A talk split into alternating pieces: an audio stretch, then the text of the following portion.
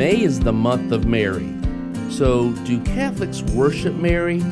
World Day of Prayer for Vocations is May 12th. Are you open to a call to the priesthood of religious life? And would you know it if you heard it? And graduation season is upon us. What does that mean for your child or grandchild? These topics and more coming up next. Welcome to A View from the Top with Bishop Gregory Parkes, Bishop of the Diocese of St. Petersburg. A View from the Top is a candid and hopeful conversation on current events that affect our church, our community, and our country. Now, here's Bishop Parkes and the General Manager of Spirit FM, John Morris. Bishop Parkes, good to see you again. Yeah, great to be with you, John. You've been on the road. I sure have. I uh, just got back. Uh, I was away this past weekend, actually for a very good reason. My uh, favorite niece, she's my only niece. oh, well, gonna, my eyebrow raised up on that one. just got married this past Oh, okay. weekend up in Baltimore. So um, uh, I went up to be with the family uh, for that celebration. And course, being a bishop, along with my brother, who's a priest, Father Stephen, we both had roles to play in the in the actual uh, marriage, which took place at a beautiful shrine church, the Shrine of the Sacred Heart. Had you been to that church before? Had never been there before. It's um, a historical church, uh, been there over a hundred years, and it was just beautiful. Of course, you know it's uh, kind of rare for me as a bishop anymore that I am able to do weddings, uh, just because of the demands of my schedule. I generally would only do them for family or very, very close friends. So this was particularly special to be able to to be involved in uh, my niece's marriage. Do you have to ask permission from the local priest that's at charge of the shrine to celebrate a mass there? No, I, I didn't. Uh, I think they, they probably went online and checked to make sure I was a, a valid, validly ordained bishop. But I did actually send a, a certification of good standing to Archbishop Lori, who's the Archbishop Sure. of Baltimore, just as a courtesy, really, to let him know that I would be in his archdiocese for that family celebration. Whenever you travel into other uh, dioceses, do you ever try to visit with the local ordinary there? Oh, I, I certainly would. I it depends on the, the occasion. If Sure. you know, John, if I'm on vacation, uh, Yeah. probably uh, that wouldn't be at the top of the list Sure, of things no. to do. but if I was there for a, a business purpose or ministry purpose, and the opportunity was available, it's always a courtesy to Mm-hmm. to visit with the local bishop and just say hello and uh, see how they're how he's doing in his diocese. When you're out and about in the community, you wear a collar. And it's traditionally known as that is a Roman collar, that is a Catholic priest. I know the Episcopal Church uses it, Lutheran churches. Uh, I'm seeing it now sort of migrate into maybe some of the more non traditional churches. Thoughts? Yeah, well, a, a clerical dress. So uh, typically, Catholic priests would wear black pants with a, a black clerical shirt and the white tab collar. But it, as you said, it is worn by ministers uh, of other denominations, of other faiths as well. The reason we do that is we're we're called really to simplicity of life and wearing a, a basic clothing, you know, rather than spending a, a lot of money on, on clothes to wear just kind of makes sense. But also, it identifies us as a, um, a, a person who's a minister or a priest or a bishop in the public. And as such, we give witness. So I, I think it's I think it's a very good thing when priests wear their clerics, uh, wear the collar when they're out in public or even traveling, and religious sisters as well. So it's, a, it's just a witness. And you know, John, you'd be amazed the number of people that will come up to you because you're wearing the collar. Right. Uh, they'll ask for a prayer. They maybe want to speak to you for a moment. They might have a question. So it's an opportunity to, to minister and to uh, to spread the gospel. You've gotten free meals out of it too. I, I certainly have. Uh, I, on numerous occasions, I have been to restaurants either by myself or, or with a group, and uh, it, in fact, it happened here in St. Petersburg couple just of weeks ago. recently. That's what I heard. we were out at a place and uh, somebody offered to to pay our bill for lunch and uh, I was able to find out who it was and just went up and expressed my gratitude which we should do you know just of course to say thank you and and really never deny somebody the opportunity to do something kind for us Sure. Speaking of that, uh, May 12th, this weekend, is Good Shepherd Sunday. Uh, it's a big day for celebrating our clergy, and we're only a week away from ordaining three men to the priesthood here in our diocese. That's right, John. And uh, of course, Mother's Day is coming up as That's well. right. So that's a big celebration uh, in, in our families. But yes, Saturday, May 18th, we do have the ordination of three new priests for our diocese here in St. Petersburg. Uh, always a, a day of joy. You know, I would say in the life of a bishop, ordaining new priests to ministry is really one of the highlights. I mean, it's something I look forward to, and it's just a, again a day of joy and kind of emotional too when you think about it. That these men are giving their lives to God and to the service and ministry of His people, and that, what a beautiful witness that is. You know, you talk about courageously living the gospel, our our vision. It takes courage today, particularly today, for a man to take a different path, to choose a, a, a celibate life and to give himself completely to God and to the service of his people. So, something I'm looking forward to. Now, the, the three gentlemen getting ordained, they're, I believe, younger guys. They are uh, the three of them is Father Joshua Hare, soon to be Father Joshua Hare, soon to be Father Anthony Astrab, and Father Ralph Delia. I don't know their exact ages, but they're all in their 20s or early 30s, which is great. You know, God calls us at all different times in life. These three young men said yes to His will at a relatively early age. And uh, some of them have been in seminary for quite a while. It's not a quick process. To go through seminary could take anywhere from five to nine years, depending on whether you've already completed college or, or just starting in the seminary when you begin college. Now, you you accepted the call, I'll say, when you were a bit older. When did you first think that, God, is that you calling me? How old were you? Yeah, you know, I, I kind of trace it back to when I was maybe in about second or third grade. Really? So, Believe it or like not. eight? Yeah, I was seven or eight years old. Now, you know, I went to Catholic school, and so the pre, you know, priests were around all the time, and I became an altar server. My family was always very involved in our parish.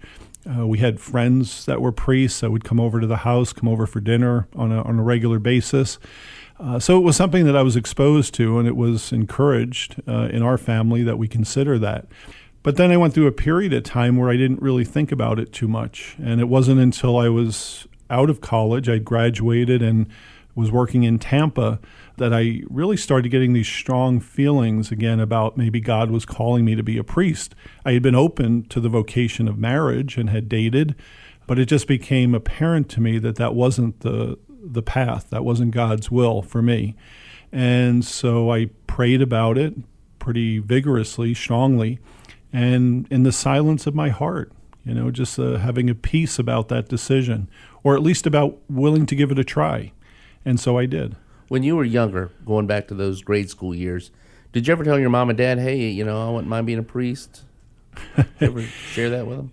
I did, and even some of our friends, my parents' friends when we were kids, have recollections of, of me saying that I wanted to be a priest. I would celebrate Mass, kind of hate to say play Mass, but Right. when you're a kid, you know, you, you set up a little altar and, and would do that with my brother. And uh, so that was kind of something we did, which is a, a common you're, you're thing. talking about your brother Stephen. Younger brother Stephen, yeah. I would celebrate, and he would be my altar server. So, Okay.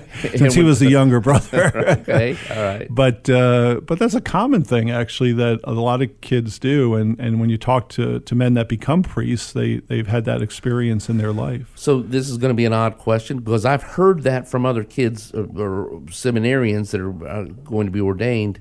Do they sell like play mass kits? Yeah, not not really what you would say. Like if you went to a toy store where you would find something I would like think that. like a, Catholic bookstore or something. now, for something called um, Catechesis of the Good Shepherd, which is a catechetical program for young children, Okay. they do offer that as part of the curriculum. So that's right. some of the things that they have available to them to learn about and to actually use. I, I think, John, I, I just used a, a wine glass and a plate and And mom was wondering where did that extra wine glass? you know, cut some hosts out of a piece of bread, and you know, just went from there. So, uh, but you know, I, I do remember um, when I graduated from St. Rose Catholic School up in New York in Massapequa. You remember um, they would have these little autograph books like that your Uh-huh, classmates sure. would Oh, yeah, sign sure. and write a, a message of something or a Right. yearbook. I remember one of my parents' uh, good friends wrote in my book that uh, she said, I know one day you'll achieve your goal, which is to become a priest. Huh. And that's when I was in eighth grade. So maybe there was something there even at that young age. So you had mentioned when you were older, you started having these strong feelings. How do I know if that's God calling me or this is just something else? Yeah, you know, for me, it was. Uh, I think uh, the reality was I was working in business, but I was doing well and, uh, by all accounts, making good money and benefits and so forth. But just wasn't real happy. I wasn't fulfilled in my life, and I think that that was what I brought to prayer. And I laid that before the Lord and said, "Is this what you're calling me to do?" Again, the becoming a priest is something I, I don't think ever went away. The possibility. So I started asking, you know, the Lord, what is your will for my life? For my life, just tell me what it is, and give me the courage and the strength to do it. And it was uh, when I said yes to that and entered the seminary that I began to find the the fulfillment and the joy and happiness that I had been lacking. So when you felt like, okay, this is God calling me, did you go to your local pastor? Did you go to the pastor at Christ the King and say, hey, I'm having this deal? Or did you call the vocations office? Sure, you you talk to parish priests. Uh, you also um, meet with a vocation director at the diocese. Um, even though I was living in, here in Tampa, but my family was in Orlando, and I had spent a, a good number of years in the Orlando diocese. You know, before moving to Tampa, so that's where I went to seek to enter seminary um, for them to sponsor me. Was in Orlando, but yeah, you talk to the vocation director, tell them what's going on and why you believe you think you might have a vocation, and um, it just progresses from there. I know that there's probably somebody listening right now that's had those same feelings. That's why I'm asking you those kind of personal questions because you know they're going through the same thing. And, Yeah. and it takes a little bit of courage to make a phone call or arrange a meeting. You know, John, also a great blessing for me was my family. My parents always had a love for the church and for the priesthood, and they encouraged us to consider vocations. I, I wonder today how many families actually speak to their children about becoming priests or sisters and let them know that if that's what God's calling them to, uh, that they'd be very, very happy. I mean, parents want their children to be happy, right? That's what parents want. And if that is being a priest, then hopefully families, parents in particular, will support that. Well, and that's the hard part is parents have this dream when their kids are born that they're going to watch them graduate, watch them walk down the aisle, provide grandchildren, all of that and that dream kind of changes a little bit when the child says, "I want to do this. I think God's calling me to do this." And suddenly there's this fear. And it and it can be expressed in in ways that, you know, you you don't really want to approach. Yeah, I knew a, um, a seminarian who actually uh, came from a, a family that was Jewish. And uh, I remember he shared his story with me, and he said, You know, when I converted to Christianity, when I became Catholic, you know, that was a very, very difficult point in my relationship with my family. They just couldn't understand it. And he said, When I told them that I was going to become a priest, a Catholic priest, he says, I think in their eyes I died. I mean, that's ultimately making a sacrifice Sure. to follow God's will, even at the um, expense or the sacrifice of losing your family. it's a great weekend that we're going to be celebrating on the 18th. Three men coming into the priesthood. As I mentioned, I know there may be someone listening. If if they want to get in touch with the vocations office, I know we have a website available at dosp.org, and just uh, type in vocations. You'll see the office, and you can get a hold of the well. Right now, Father Carl, but soon to be uh, Father Father- Chuck. Yeah, just uh, that was one of the recent appointments was uh, Father Chuck Dornquast, who for the last three years has been serving at St. Lawrence Parish in Tampa, will be our new director of vocation. So he'll be full time. And uh, one of the blessings with Father Chuck is that he is bilingual. Okay. So he is fluent in Spanish, and uh, that's going to be, I, I think, a great blessing that will yield fruit in terms of vocations for our diocese. We also know that, that May is a month of Mary. And we have a Marian Congress that'll be coming up actually tomorrow when this airs on May 11th. uh, a big celebration at the cathedral. Why does the church designate May as a month of Mary? The church recognizes the significant role that Mary, our Blessed Mother, played in salvation history. I mean, after all, she gave her yes to God's will. Uh, even when it didn't make a lot of sense of how that, that would happen, that she was being asked to bring forth to bear the Savior of the world uh, in her womb. But yet she gave herself to God's will. And so May is a month that we specifically dedicate to our Blessed Mother. It's a month when we also celebrate Mother's Day, as I mentioned a mm-hmm. little bit mm-hmm. earlier. And it's appropriate that, that we give special recognition and honor to Mary for what she's done for us. Now, I'm going to kind of go on the other side of the coin here. We say it was Mary's yes, but in the fulfillment of salvation, Mary had to say yes. But what if what if she said no? Would God have gone to, and now we don't know the mind of God, of course, would he have gone to someone else and said, Will you say yes? yeah, I, that's a question I can't answer, John. Hypothetical. I mean, but what I would say, because that is a question that people ask, is did Mary have free will? Well, yeah, I could, guess that's could, what could, point. Could she have said no? can you give me a minute to the to the to the angel? You know, when the angel came and delivered that message. But what we believe, of course, is that Mary was conceived herself without original sin. Right. So the Immaculate Conception, she was conceived without original sin. So our understanding and our belief is that there was nothing that was within her that would be opposed to doing God's will. You know, sometimes when we fight God's will or we struggle with doing His will, it's because of sinfulness or because of our own selfish desires. Right. Whereas Mary, not even having original sin within her, being pure, uh, that there was nothing within her that would oppose God's will, or really there'd be no reason for her not to say yes, though certainly we believe she had free will. There was just nothing there to have her oppose God's will you know, when I look back and it's only been a, a, month or so since we've gone through the Lenten and Easter season, I, th- I think sometimes about Judas too, that somebody had to be the one to betray Christ, and he's carried that mantle. Somebody was going to do it in order for salvation to be fulfilled. Right, correct. Again, uh, Judas had free will. You know, you could say, well, the circumstances that he was presented with, but he freely chose to do what he did, which was to betray the Lord. So yeah, I mean, we owe, that's why we need to to John to to keep a clear conscience, so that when we are struggling with those issues or those temptations to to go against God's will or to go against His commandments, uh, that we have the strength to uh, to resist. And I think that's where the devotion to the Rosary and prayers to Mary to intercede on our behalf when we are in times of trouble. Yeah, we definitely look to Mary as a, a great intercessor for us as you remember, we just celebrated Easter, and part of that was the Passion. And you remember the, the scene, Golgotha, you know, when um, Mary's at the foot of the cross. And, and, Jesus says to John, Behold your mother. And to Mary, behold your son. And we, we see in that interaction and that action uh, that, that Mary is given to the church as our mother and our spiritual mother. And so we should honor her just as we do our own mothers but it's different than worshiping. Yeah, it sure is. That's a, another um, mistake or mi- misconception that people often have about the Catholic faith is the type of worship, so to speak, uh, or reverence that we have for Mary.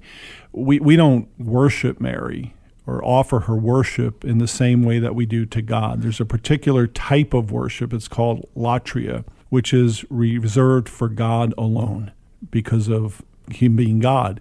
But the church does have a uh, profound respect for Mary. And again, it's because of the role she played in salvation history. And I think that's where some of the confusion lies for some of our non Catholic brothers and sisters is that they'll see people kneeling in front of the statue of Mary praying. And so, therefore, the idea of worshiping Mary, or the, and we use the term Mary, Mother of God. Well, if she's the Mother of God and we have God, then she must be above God. That, that's some of that thinking that goes on, but that may be a little faulty. Yeah, no, I, I think it definitely is. And, you know, statues uh, or images, uh, paintings, art, religious art, we don't worship the statue, you know. Right. but the, the, the work of art or the statue is meant to help us to enter into the mysteries of our faith and to feel a closeness with those who are our spiritual family right. Uh, which are the saints. You know, when I was uh, with my family this past weekend, one of my relatives brought some old, old pictures. I mean, John, some things probably from the 70s. This is when you still had to go to the Walgreens or try, right, to yeah, get sure, them sure. developed and then everything, you go pick a, They had an t- orange hue about everything. right on. Do you remember they used to have photo mats? I Oh, don't know if they sure. had them down here Yeah, in Florida yeah, or not, but absolutely. But uh, you used to have to drop off your film and then go pick it up. You know. So anyway, they, in fact, they handed me a, a little packet of these pictures, and I said, "What's that?" And they said, "Oh, these are some old photos." I said. I haven't seen anything like this in a long time Wow. because but but my point is simply that when you look at a photograph of a family member and there were some there were my parents and brothers when we were younger when we were young children and other relatives grandparents just looking at the photograph kind of evokes emotion maybe a feeling of closeness with them and and that's why we have statues or images of the saints not to worship the image but rather to uh, enter into the mystery and to be close to our spiritual family Sure, sure. Graduation season. It started really late April, early May with college graduation. St. Leo had theirs. University of South Florida had theirs. I saw you with the baccalaureate ceremony. And, and then coming up later this month, you're going to be probably at quite a few of these, I would imagine. Yeah, so uh, already the universities have pretty much finished, and uh, now we're getting into the uh, high school graduation uh, season. And we have a number of Catholic high schools here in our diocese. We're very blessed in that way. And as bishop, you're asked often to celebrate a baccalaureate mass, which is separate from the actual graduation. You're not handing out diplomas there, but uh, it's a spiritual celebration and, and marking that milestone. Uh, but it's an opportunity for me as the bishop to share some thoughts with the young people uh, as they reach this milestone in their life and generally what i the message i try to give them is to remember the gift that they have received in, in receiving a catholic education and to use that gift as they go forward to discern god's will and to give glory to him and just never forget where they came from. Always remember their roots uh, here at these Catholic high schools, and again, use that great gift for the good of others. changing gears now. The diocese has just launched a program where there's 10 parishes in Pinellas County that are hosting mental health. They have mental health counselors. So if anybody's got any issues like that, you can reach out to the various parishes. And I know that there's something that was just published or is coming out in the local Tampa Bay Times, I think, coming up. Sure. So that was part of our vision, courageously living the gospel. Each deanery or a grouping of parishes was asked to come up with an initiative which in which they would all work together to meet some need in the community. So that particular deanery that you're speaking about, which is in northern Pinellas County, the parishes decided that that's what was needed there was to, to offer greater opportunities for counseling. And so they joined together to make that happen. And as you said, there'll be a story coming up shortly in the uh, Tampa Bay Times. and and this is not for the extreme like suicide, although that's available, but family counseling, all kinds of things that'll be coming out a little more. Keep your eye on the DOSP website, dosp.org. We'll be having uh, more information as that ministry continues to grow. Bishop Parkes, can we uh, close with a blessing as we continue in the month of May? God our Father, we ask your blessing upon each one of us, and particularly during this month, we ask your blessing upon our mothers, upon our moms. Uh, we just give thanks for the gift of them and ask that you may bless them with your love and with your peace. We ask all of these things through the intercession of Mary, our Blessed Mother, and our spiritual mother. And may Almighty God bless you, the Father, the Son, and the Holy Spirit. Amen. For more with Bishop Parkes, including past programs, his social media accounts, and ways to subscribe to this podcast, visit dosp.org/bishop. A View from the Top is a production of Spirit FM 90.5 and the Communications Office of the Catholic Diocese of St. Petersburg. A View from the Top is made possible by the annual Pastoral Appeal and listeners like you. Thank you for your support.